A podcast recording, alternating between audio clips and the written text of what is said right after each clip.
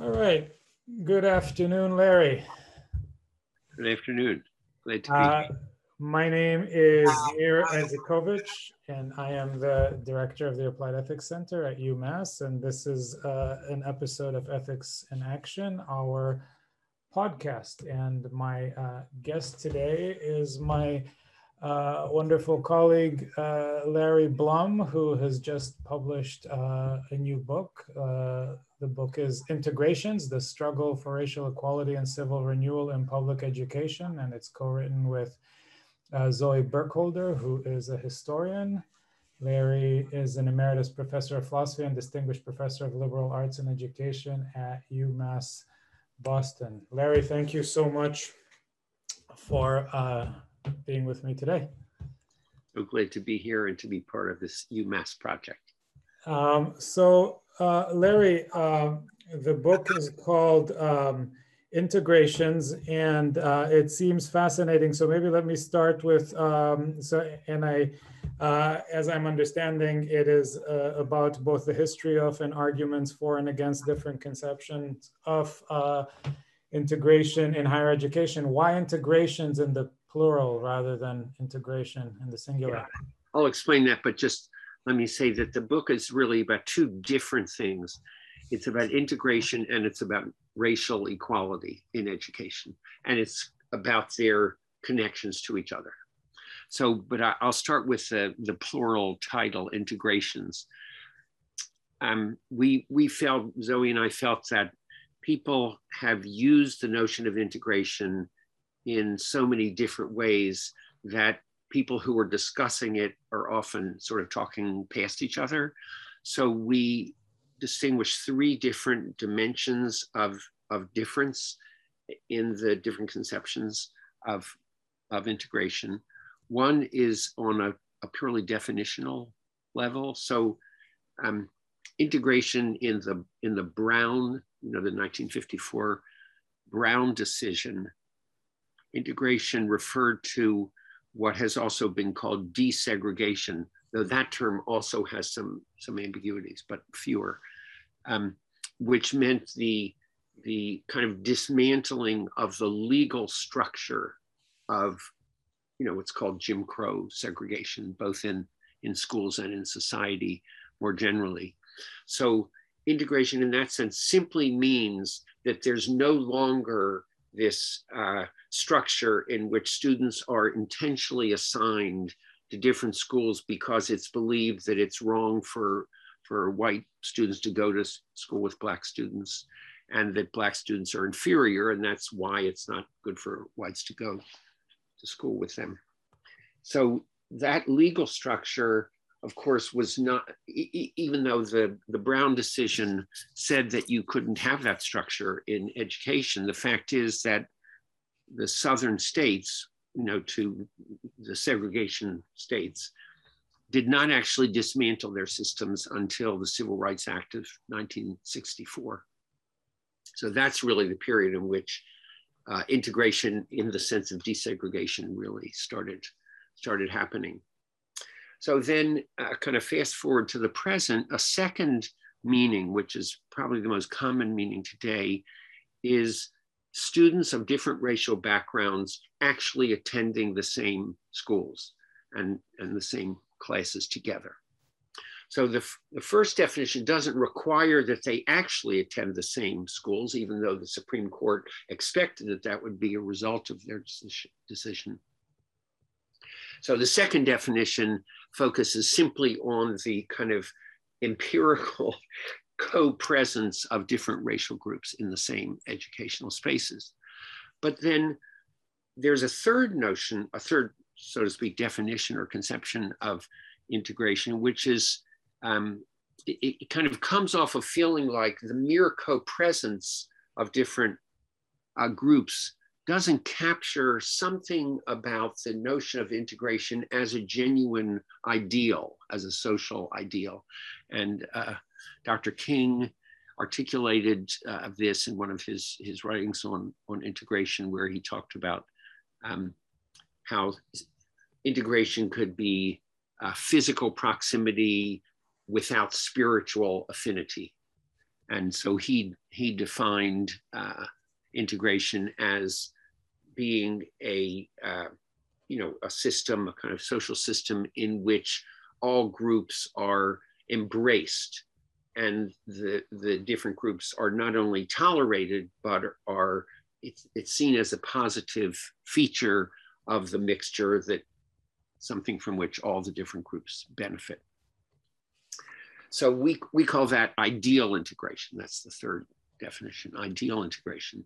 So then a second dimension of the plur plurality of integrations is the different ideals that have been built on the physical co-presence of different racial groups. So, um, you know, so kind of going back hundred years to the to the period when when white uh, Southern and and Eastern European immigrants, you know, kind of flooded to, to the US. That was a period in which um, those groups were seen in sort of quasi racial terms. Um, and the, the schools had these mixed populations. And the ideal that was built on it was that those groups should be compelled to assimilate to a cultural norm of, of Northern European uh, white people. So assimilation, which of course today we don't see that as a positive ideal, but in those days it was seen by many people as a positive ideal. And it, it meant that the immigrant groups should shed their distinctive cultures and not just hang out with each other and not just live with each other. And it was thought that the American nation couldn't really hold together unless you forced them to assimilate. So so one, one form of ideal integration is assimilationism, you know, that, that uh, ideal is, is rejected by most, most people today. And then a, a second ideal um, that's built on the descriptive integration is that the different groups that are composing the mix in the schools, that those groups would have their distinctive identity and cultures and heritage affirmed within the school. It would be part of what it meant for a school to be integrated, not only that the populations would be co-present, but that the different histories and different different kind of group identities would be both acknowledged in the school and uh, you know used as, as educational resources as well. So we, we call that group affirmation and there, and there are sort of other possible variations. There's a kind of neutralist thing where you don't push groups to assimilate, but you also don't give them formal recognition within the school. That's kind of in between the two. And some people uh, advocate that. Often it's it's more uh, it, it's not so much uh, definitively advocated, but something that um, you you can see sort of informs the way some people think about the, the ideals built on the co-presence of the different groups. So, so Larry, let me ask you, the, these uh, two or three or more uh, definitions, they're definitions of um, uh, ideal integration, I take it, right? They're definitions of the kind of uh, more Kingian spiritual proximity uh, uh, conception. Is that is that accurate? Is that right? That's right. So that's a good way to put it. So you've got these three different definitions, and then the, what I've just been talking about were forms of the last category. Yeah. Yeah.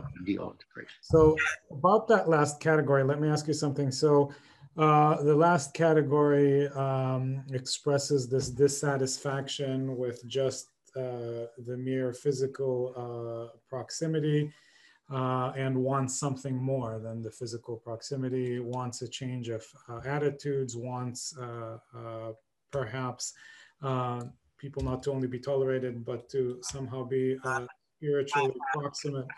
Is this idea, uh, because it's striking how we're sort of um, you know dissatisfied as it were with the long language of uh, uh, toleration. Um, is is this idea in uh, tension with uh, some of the basic precepts of uh, uh, a liberal polity namely should spiritual proximity be the subject of public policy? Is that something um, i'm assuming you're seeing the kind of liberal, uh, classical liberal at least, or contemporary liberal tension there that we shouldn't really be aiming to either actively reconcile people or change their spiritual attitudes towards each other. So how how does that sit?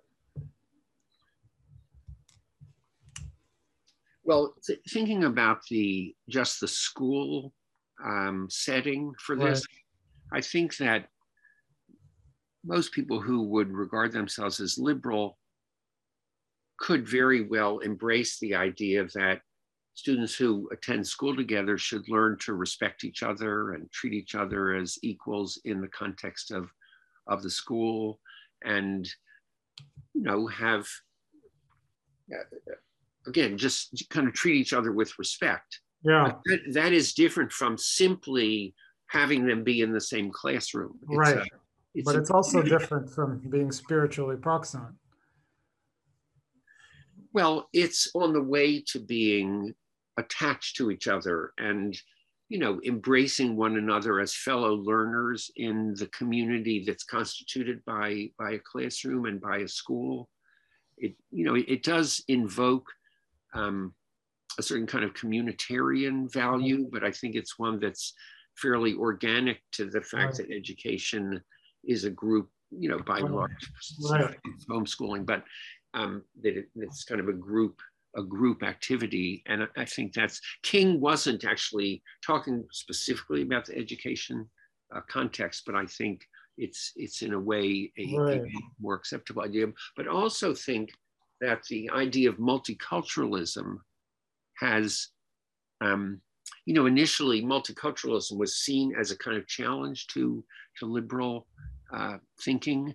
And then uh, Will Kymlicka came along and tried to, to kind of figure out a form of multiculturalism that fit with, within a fairly stringent conception of, of liberalism. But I think multiculturalism, though the term has been abandoned for sort of interesting reasons, um, has in a way become part of the common sense of the educational uh, establishment uh, yeah.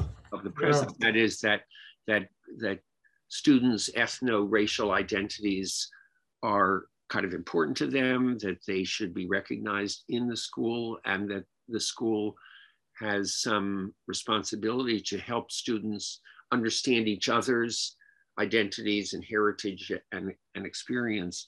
And all that, you know, it may be not quite as far as King's idea of spiritual affinity. That's a, you know, that's a that's a higher bar, but it's it's definitely on the path towards that.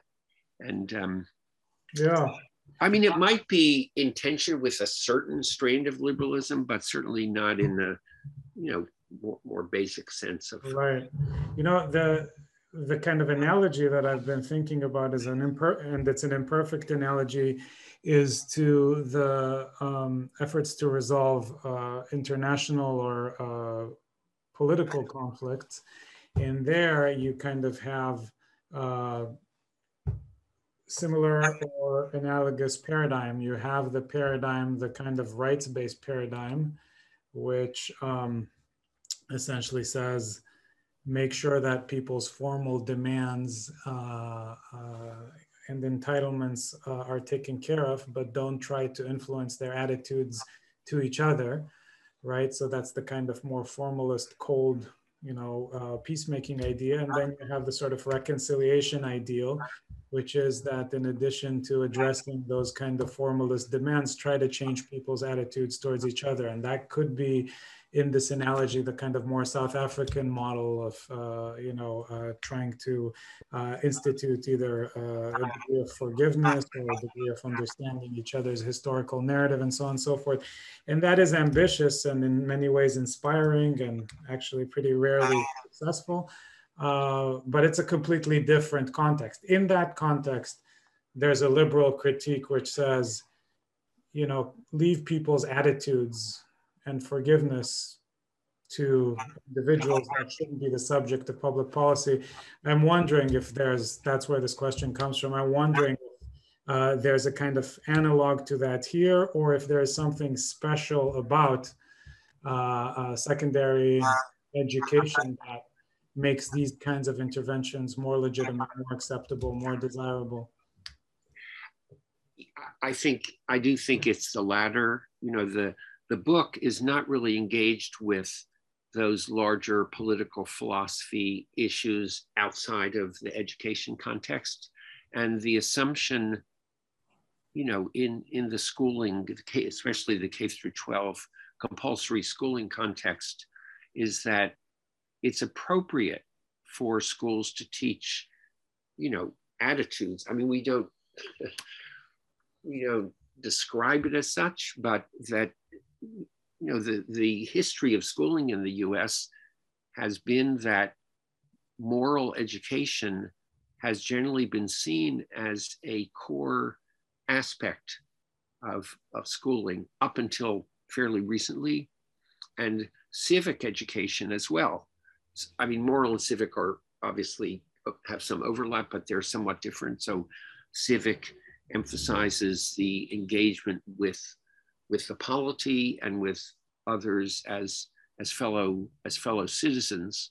And the the racial context that that, that the book is concerned with obviously that has a strong kind of civic implication and and underpinning.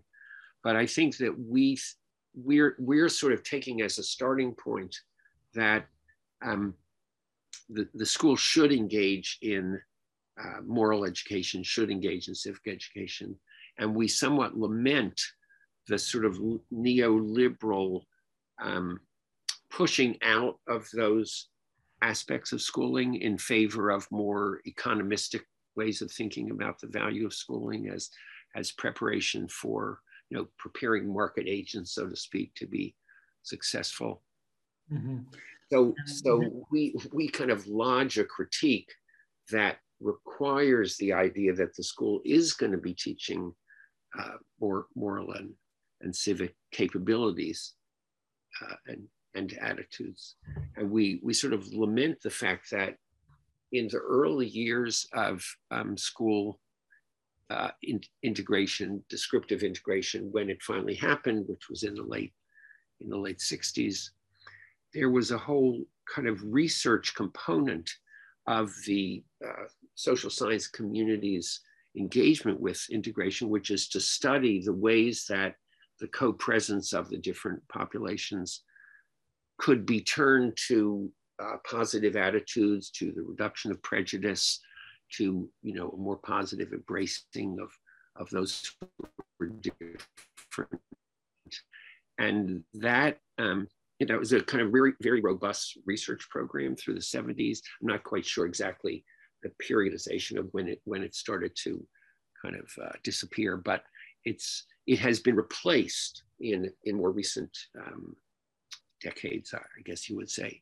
by a focus on much more purely academic and and especially on tested uh, subjects, subject mastery that can be tested as being the, val- the, the value of descriptive integration has been seen as helping disadvantaged students because of their proximity to the advantaged students and the forms of social, uh, cultural capital, human capital that the that advantaged students kind of bring with them to the school. And that has had the effect of making the moral and civic purposes of education be sort of somewhat pushed aside. And part, you know, the title of the book, Civic Renewal, is you know is part of what we're we're sort of arguing for. So that's kind of an indirect yeah. way responding to your your question. We don't hit the question you've asked sort of head on, but I'm just explaining where right. we're coming from and why we don't do so. Right. So let me actually, uh, since you brought it up and I was very curious about it, um, let me actually ask you about the um, rejection of the uh, social capital uh, argument. So, if I understand correctly, uh, the book argues a popular conception of uh, integration uh, has to do with um, integration being good because one group, uh, the disadvantaged group, gets to be in proximity with the privileged or advantaged group and as a result of that proximity gain in social capital so how did this um, how did this justification come about historically, and uh, you call it a disaster. Why is it a, why is it a disaster? Um, in terms of where it came from, I'm not sure I know the the full history, but it's clearly a development from the general neoliberal penetration, so to speak, of, of public discourse, not only in education by any means, but more generally. And um, you know, with the with the election of, of, of Reagan in the U.S., of Thatcher in the UK at around the same time, and the kind of uh, inter international uh, financial institutions such as the OECD, you know, there's a kind of well documented turn towards neoliberal ways of thinking about the economy, but not only thinking about the economy, but sort of the idea that market uh, conceptions should be and market processes should be injected into every aspect of, of human social life. And I mean, certainly that's one important aspect of um, why why you, the argument that you just described has become so much more more popular. I think maybe a second reason I'm kind of speculating, but a second reason is that um, well, the, there's two, two other reasons I remember. One is that the Supreme Court, starting in 1974 with the Milliken decision, started to turn away from um, mandating descriptive integration. And th- through the, through, it, it was because Nixon appointed four conservative justices, and that really tipped the tip the scales from the earlier period where there was a very strong uh, Supreme Court um, underpinning of, of, of, the mandating of, of descriptive integration. But from 74 until the um, parents involved decision of 2007, there was just a, an increasing uh, whittling away at the, at the mandate to, to integrate. So there was sort of a loss of the public ideal of integration that was kind of informed those researchers that I that I mentioned before. And uh, you know, some people talk about white people just like weren't into it anymore, and black people got tired of pushing for something that they weren't getting much uptake from from uh, white people for. So if you shift that to a more economic argument, it might seem more acceptable to, to people in, on both on both sides, both people of color and and white people. So that might be that might be part of it as well. That might be a third reason. But then in terms of um, how we deal with that in in the book, um, we have several different but related criticisms of the capital argument that you've you've described. One, the most in a way the most fundamental is that it doesn't recognize that disadvantaged students are educational resources for advantaged students. It makes it seem as if the advantage, um, I'm sorry, that the benefit flows only from the advantaged to the disadvantaged. But the fact is, um, advantaged students can learn tremendously from students who are very different backgrounds and especially from students of disadvantaged backgrounds because an important part of what we want students to learn um, in, in a civic and morally informed education is to have a conception of justice and to be able to understand their own societies within a within a justice framework. And for advantage, if advantaged students attend schools only with other advantaged students, they miss an, a tremendously important resource for their understanding the society in which they're gonna they're gonna live. So so the Larry, Larry specifically on that, the, the social capital theorist or the person arguing for integration on social capital ground could take on that objection and still maintain that social capital is a very important argument for integration. So they could say X benefits from being associated with Y who has higher social capital, and Y benefits from understanding that the world is much more complicated than she thought it was in the first place. So I, am not sure that does away with social capital as a justification. It, it doesn't exactly do away with recognizing that the social capital argument relies on what you might call a capital process that can have some benefit to the uh, to the disadvantaged students. We don't really deny that. We're just saying that if you have an integration program that's primarily animated by the capital argument, that that is very, it's a, it's a destructive argument in, in the setting of a, of a school community and uh, in, in classrooms as well, you know, because it fails to recognize, you know, it, it fails to recognize the benefit that the that the disadvantaged students. But in addition, just to kind of elaborate down more, it also sends a very deleterious message to the disadvantaged students because it kind of says you guys aren't bringing very much to this encounter. You're just benefiting from being here with these upper middle class students. And uh, you know, it's shaming and it's it's a dignitary harm to use a, a very nice expression from uh, Derrick Darby and John Rury's book, The Color, Color of Mind. But in, in addition, and sort of the flip side of that, it does a kind of moral damage to the advantaged students because it puffs up their sense of entitlement. You know, they already have that sense of entitlement, and the, the uh, capital argument kind of accepts their having those advantages and doesn't criticize them as being grounded in the injustice that in fact is the source of their of their uh, of their advantages. So it gives them the message that indeed they are kind of superior to the disadvantaged students.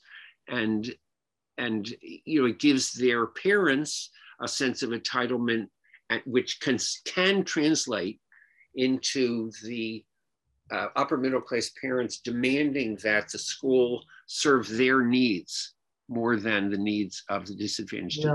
We're assuming yeah. this is a mixed school. You know, obviously, right. it doesn't apply if it's not a mixed school.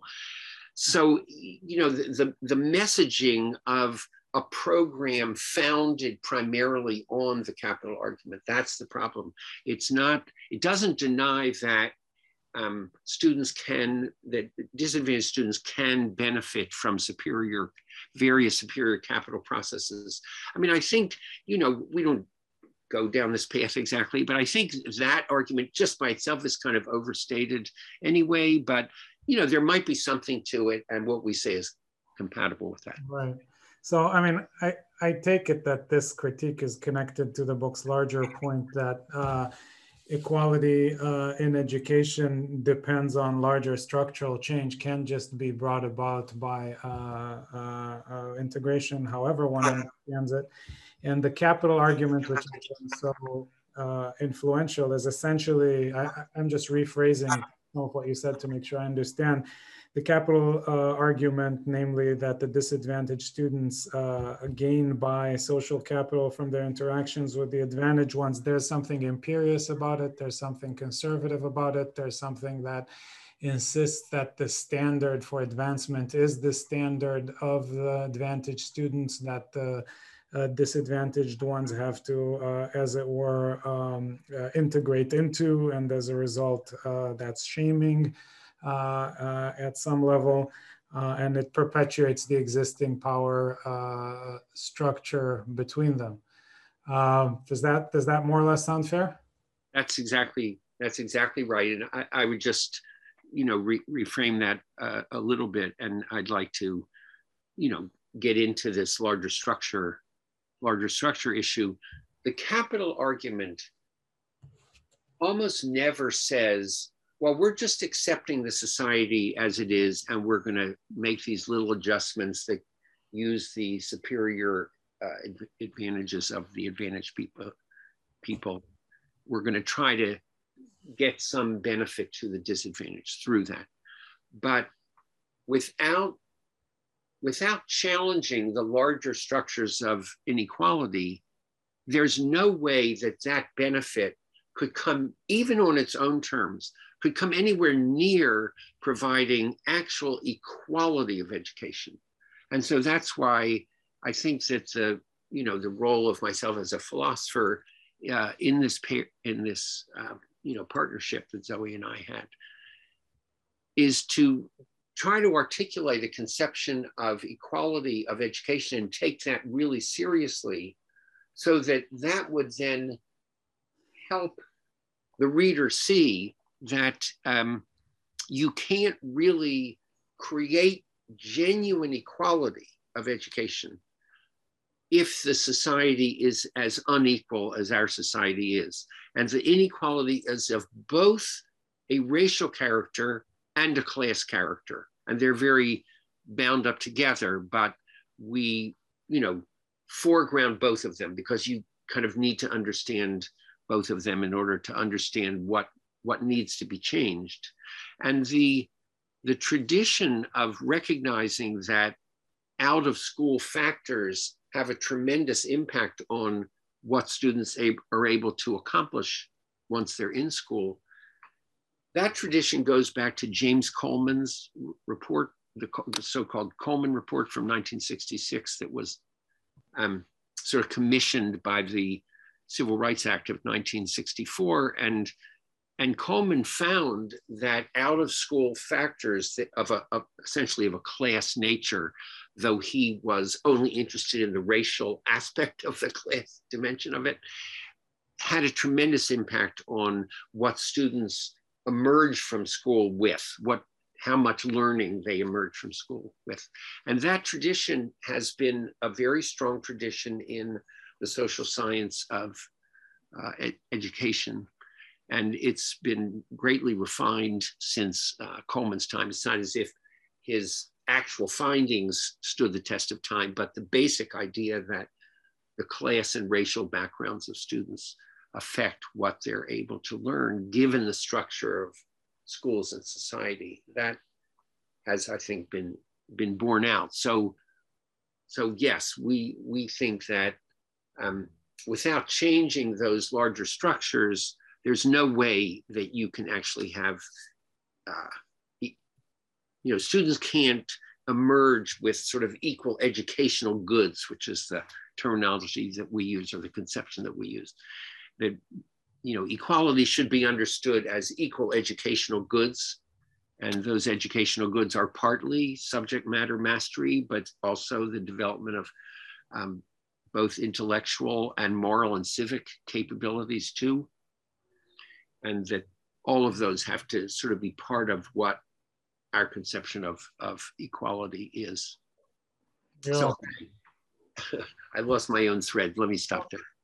Is there you know, on a personal note, I um, uh, I went to um, uh, an elite high school uh, in Israel, uh, and the capital argument really uh, and your critique of it really resonated uh, with you know with that experience there because I think it was the, the school had an integration program, an integration the students who participated in the integration program from a lower so, uh, socioeconomic background were actually called the integration students. They were uh, bussed into the uh, uh very fancy uh, uptown campus. The students themselves called them, and they called themselves the integration students. So this wasn't just a policy issue.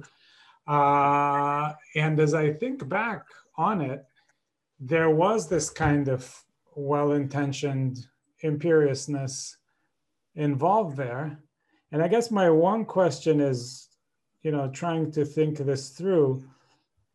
Uh, if one pushed back at the powers that be in a school like that, and there's many schools like that, obviously here, and there's definitely uh, echoes of those kinds of discussions and debates uh, uh, uh, as we speak in all kinds of fancy private schools. If you pushed back at the powers that be, or at the better public schools for that matter, I wonder if you don't get a kind of, and maybe that's just how change happens, but don't you get a kind of backlash where people are sort of deeply offended that they say, you know, we really have the kind of good intentions to, you know, uh, uh, uh grace our uh, uh, elite backgrounds onto these less fortunate kids. And now you're telling us that this is worthless. You really think that we're going to completely, know, throw away our privilege, throw away our advantage to, you know, remake the world. So you get this kind of, uh, instead of uh, benighted good intentions, you uh, get this kind of aggressive pushback that you wouldn't have gotten before. You know, we just have to bite the bullet there. I mean, the, if you agree that these are really destructive attitudes that are both bad for the so-called integration students, it's a great, you know, use of that term. Yeah. Um, no, they, they literally for the, that, which was yeah.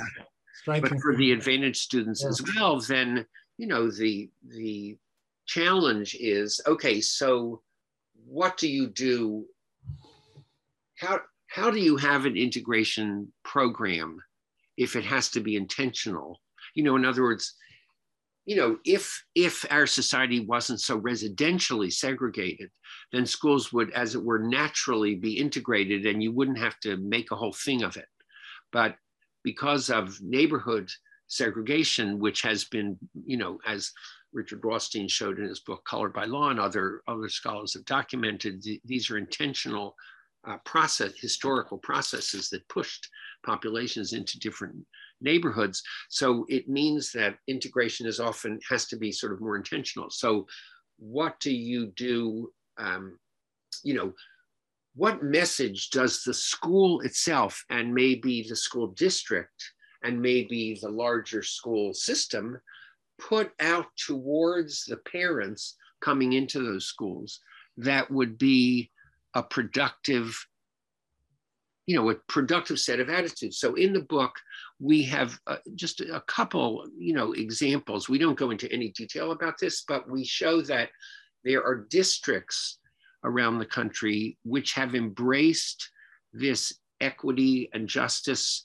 way of thinking about the school community that all all group all students of different backgrounds have something to contribute and the parents of different backgrounds have something to contribute and the society is an unjust society you know this is something which especially in the last 10 years has really become much more of a mainstream idea obviously the republicans are completely resisting it but in a certain way the horrible, uh, you know, bills that are being passed in Republican legislatures to essentially say you can't teach the stuff that Blum and Burkholder say you need to teach in their book integrations.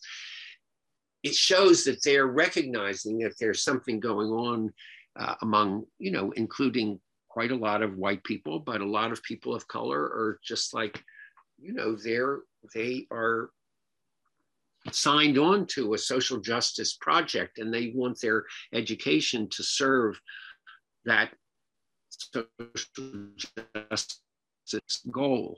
So, you know, there are examples of like principals of schools who have figured out how to talk to the advantaged parents to make them see that it's actually in many ways beneficial to their kids to go to a school with you know students of, of less advantaged backgrounds it, it's a much richer experience for them both socially but also uh, more broadly educationally.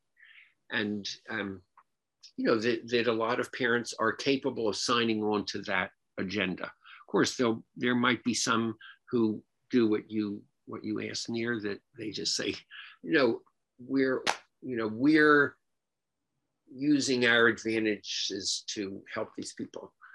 And we want to feel good about that. We don't want anybody to tell us that there's something unjust in the background of our doing. it.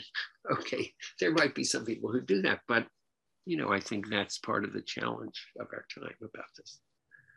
What um, what is the what is your um, how should I put this? What's your ideal ratio, if you will, in a well construction, well constructed integration program between uh, what parts of this actually go into the curriculum and what parts of this go into the design of the school. So in other words, do the ideas uh, that you and your co-author are arguing for are they primarily aimed at the reform of the curriculum itself or at the reform of the structure uh, of learning or if both is there a ratio between them?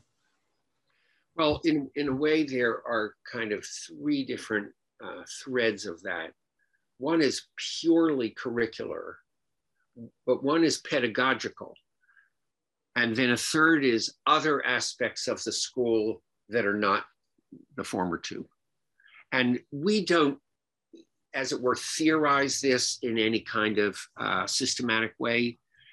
We, it's, it's more, you know, of course, we are concerned about curriculum, but we don't, you know, we, we more use those as examples. And, you know, just to touch on the second category of, of pedagogy, a lot of teachers, okay, so I'm backing up a minute. As you know, I I taught myself at my local high school, Cambridge Rindge and Latin High School, in the early and mid 2000s, and I wrote this book about about that high school's race in America's future. That was about the course that I taught taught four times in this extremely mixed school. And that experience really informs what I'm doing in this in this uh, book as well. So um, many students who you know came through my, my class was a class it's called race and racism, and many students said that in their other classes, racial issues would get kind of surfaced, and often the teachers who were well-meaning wouldn't know how to deal with that. They wouldn't know how to craft a discussion that really helped students, you know, engage with these issues. Now, I do think 16 years later and post George Floyd era and the Black Lives Matter movement has changed that and has had an impact on education. I'm not as in touch with those on the ground developments, but I certainly have a sense from things I've read that many more teachers recognize that they need to learn more how to teach those uh, that material and what kind of sensitivities they need to students of different backgrounds and pedagogy in in integrated classrooms how that's you know it's a different issue from curriculum and it's very important and teachers aren't always instructed as to how to do it but i was hoping and assuming that in the Black Lives Matter uh, period that we live in, there's been more attention on the part of education schools and school districts and schools to helping their uh, faculties kind of learn sensitive race informed um, pedagogy. And I just was giving a sort of obvious example where a teacher would treat a student from uh, a, a, particular ethno-racial group as a kind of implicit spokesperson for that group rather than just giving their own point of view or inviting them, you know, permitting but not pressing students to say, I think a lot of Black people think, you know, what I'm going to say. I think a lot of Black people agree with it, or I don't think a lot of Black people agree with it. But mm-hmm.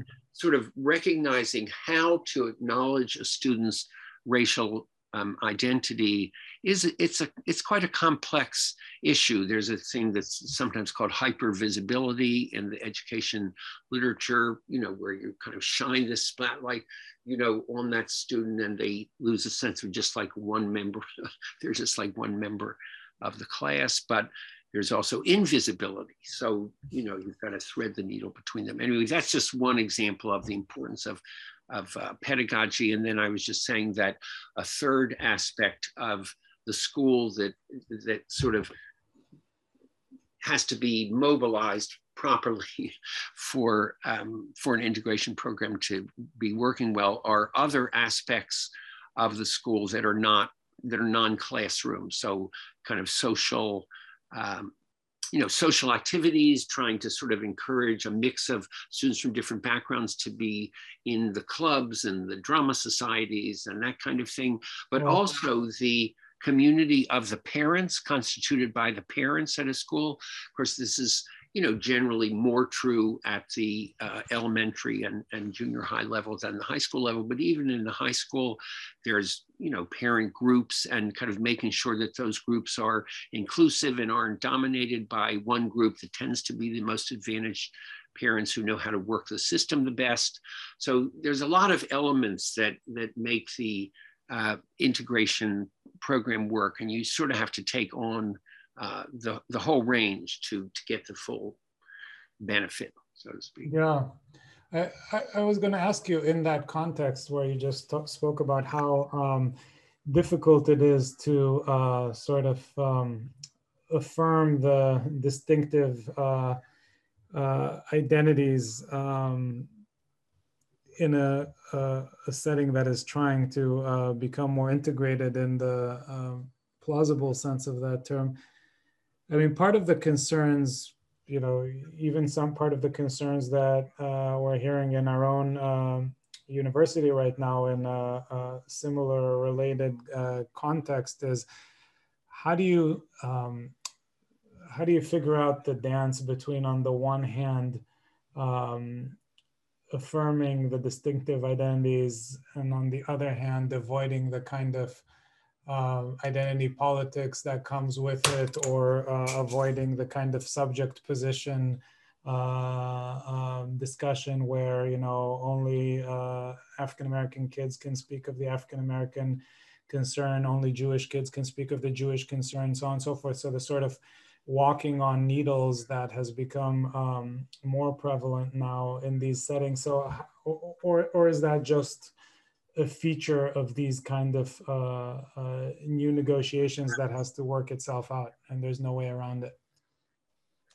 Yeah, it's it, it is very uh, complex, but I also think that even just articulating it the way you did, that there's a, a, obviously a danger in giving the message that only members of a certain group can speak you know usefully about the experiences of of that group you know the obviously a teacher has to um, put forward the view that people can learn about groups other than their own. And indeed, otherwise, what would be the point of, of having schools? You know, if everyone already knew all they needed to know just from their own background, um, you know, you wouldn't need to go to school. But uh, but, but I guess I guess um, yeah, I'm sorry. Yeah, hold a second so so i guess i'm saying the teacher has to kind of put forward the view that we are a learning community. We all of us have something to learn even about our own group and its background but certainly about other groups and about how the different groups have interacted in in in a national and international context. And in in a learning community it's very uh, you know, that's like what's magical in a way about a learning community is that it's a space where you come acknowledging that you don't know everything important to learn about. At the same time, you don't want to put forward this like totally colorblind idea that right. your own background is totally irrelevant to contributing to this discussion. You want people to contribute to it from their own background. And I think that, uh, you know, my experience teaching that high school class was that over time, when when you've kind of normalized the idea that you're talking about race, I mean that's already like a big deal because most you know classes, especially at the K through 12 level, don't really talk about race in a sustained way that that frames race as a thing to learn about, like chemistry. Um, but once you've created the idea that this class is about race, people recognize that, you know, just because you're black, you don't necessarily know everything about that. And, and if you're white, you know, there's a lot of things you really don't know about.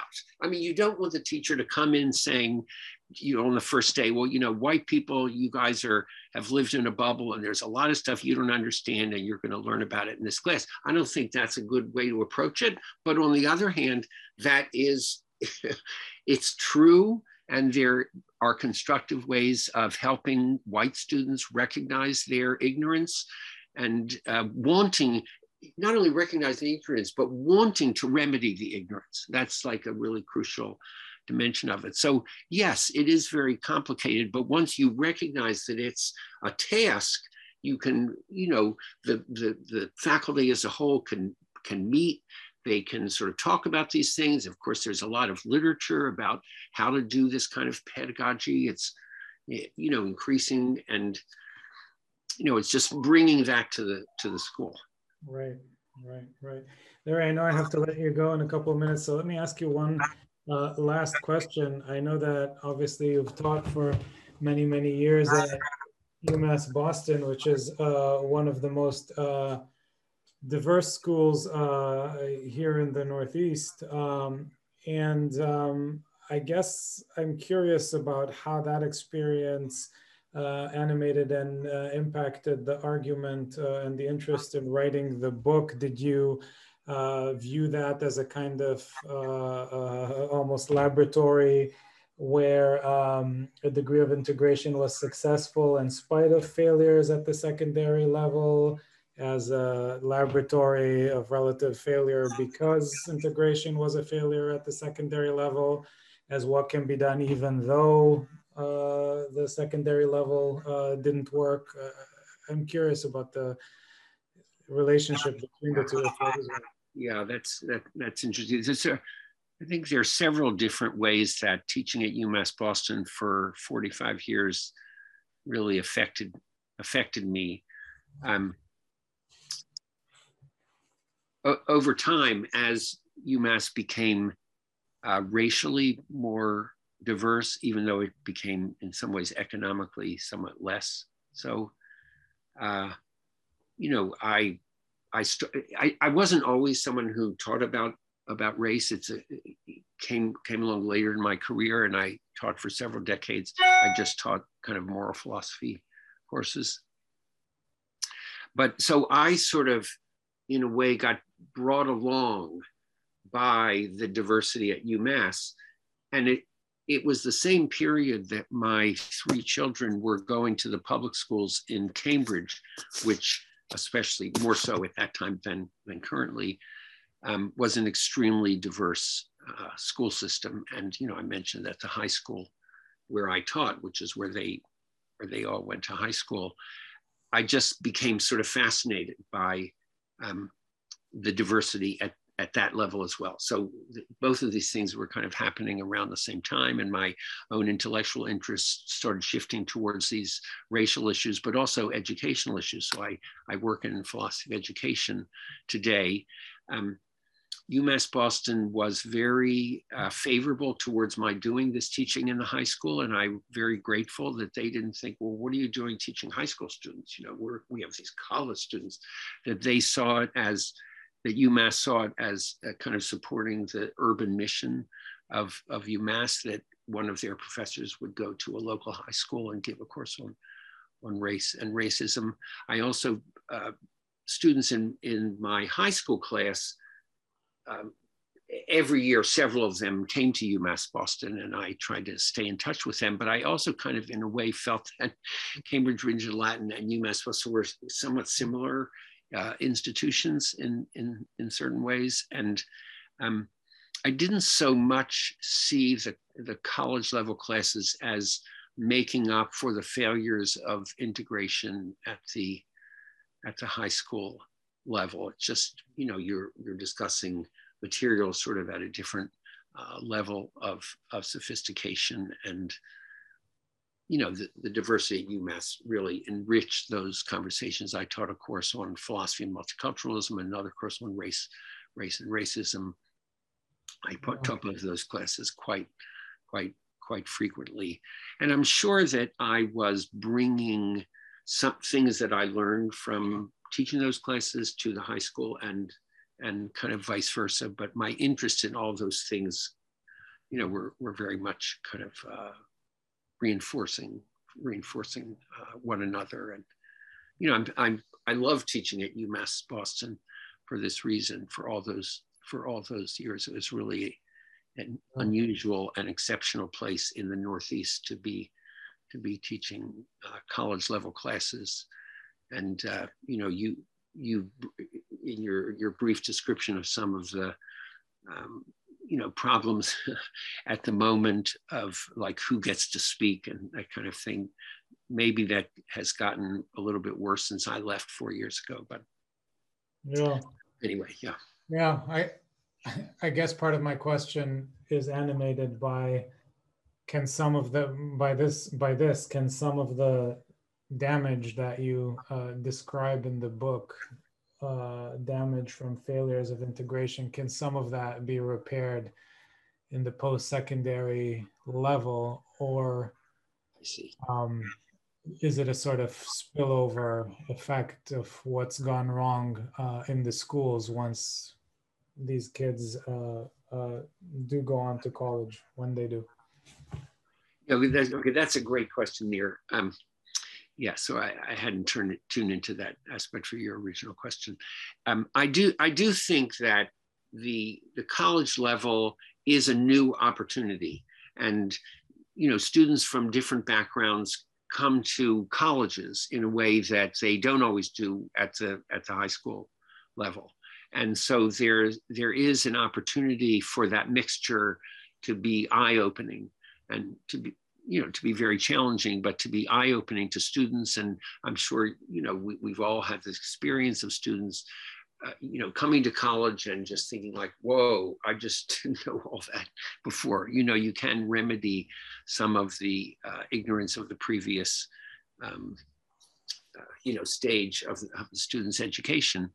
And you know of course also it's not just a, a, it's not just a deficiency at the previous stage. Each stage has its own uh, challenges and, and, appropriate material. But um, yeah, I, I do think that you can remedy. It is true that, you know, over time, students can can get locked into certain points of view that are harder to shake. But but you know, I, I do think that there there are tremendous opportunities at the college at the college level to to remedy some of the problems at the previous level. Yeah. Larry, thank you very, very much for uh, spending the hour with me. I will put a link to your new book and also to your uh, high school book into the program notes so that listeners can go and uh, check them out. So thanks again. And it's it's been wonderful talking to you. Thank you so much. It was it was really great. I'm sorry for the technical problems there towards the end. No problem. The, the, our, our technical wizards will fix them. Okay, great. Right. Thanks. Thanks again.